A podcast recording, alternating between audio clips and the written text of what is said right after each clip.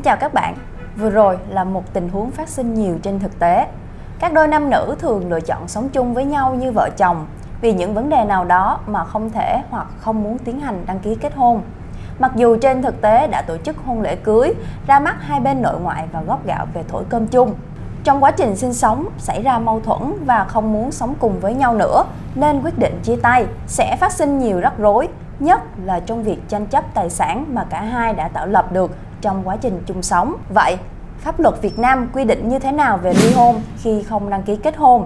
Có cần phải nộp đơn ly hôn tại tòa án không? Tài sản chung và con chung được giải quyết như thế nào? Hãy cùng tôi tìm hiểu các vấn đề nêu trên thông qua buổi trò chuyện cùng với luật sư Hoàng Trung Kiên, luật sư điều hành của công ty luật CIS. Xin chào luật sư. Xin luật sư cho biết pháp luật Việt Nam quy định như thế nào về nam nữ sống chung với nhau như vợ chồng mà không đăng ký kết hôn ạ? À, chào các bạn. Theo quy định tại điều 9 của luật hôn nhân gia đình thì việc kết hôn phải được đăng ký và do cơ quan nhà nước có thẩm quyền à, thực hiện theo quy định của luật hôn nhân gia đình và pháp luật về hộ tịch. Việc kết hôn à, không được đăng ký theo quy định tài khoản này thì không có gì pháp lý. Như vậy, nam nữ sống chung với nhau như vợ chồng mà không đăng ký à, kết hôn thì sẽ không được pháp luật công nhận là vợ chồng. Kể cả trường hợp nam nữ đã tổ chức à, hôn lễ cưới và ra mắt hai bên gia đình. Tuy nhiên có một trường hợp ngoại lệ nam nữ sống chung với nhau như vợ chồng mà không đăng ký kết hôn được pháp luật công nhận à, như là vợ chồng hợp pháp. Đó là thời điểm từ trước ngày 3 tháng 1 năm 1987. Trường hợp này còn được gọi là hôn nhân thực tế. Như vậy, nam nữ sống chung với nhau như vợ chồng không đăng ký kết hôn thì ly hôn như thế nào ạ? À, ly hôn là việc chấm dứt quan hệ vợ chồng theo bản án quyết định có hiệu lực của tòa án.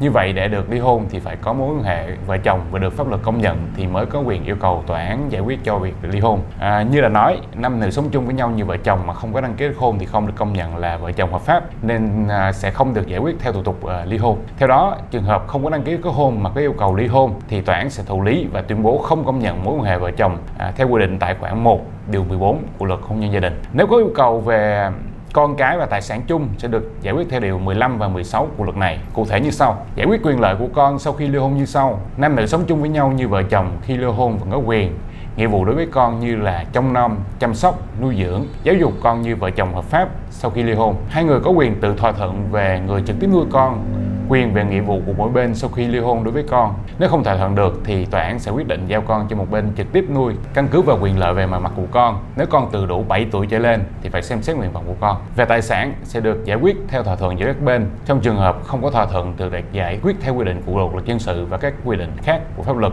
có liên quan. Việc giải quyết về quan hệ tài sản phải đảm bảo quyền và lợi ích hợp pháp của phụ nữ và con. Công việc nội trợ và công việc khác có liên quan đến việc duy trì đời sống chung được coi như lao động có thu nhập. Như vậy, đối với nam nữ chung sống với nhau như vợ chồng đủ điều kiện đăng ký kết hôn nhưng không đăng ký kết hôn thì không được công nhận là vợ chồng. Trong trường hợp có yêu cầu, tòa án sẽ thụ lý và ra tuyên bố không công nhận quan hệ vợ chồng. Các vấn đề về con chung và tài sản tùy từng trường hợp mà sẽ có những cách giải quyết khác nhau. Xin cảm ơn luật sư rất nhiều về những chia sẻ rất chi tiết và hữu ích.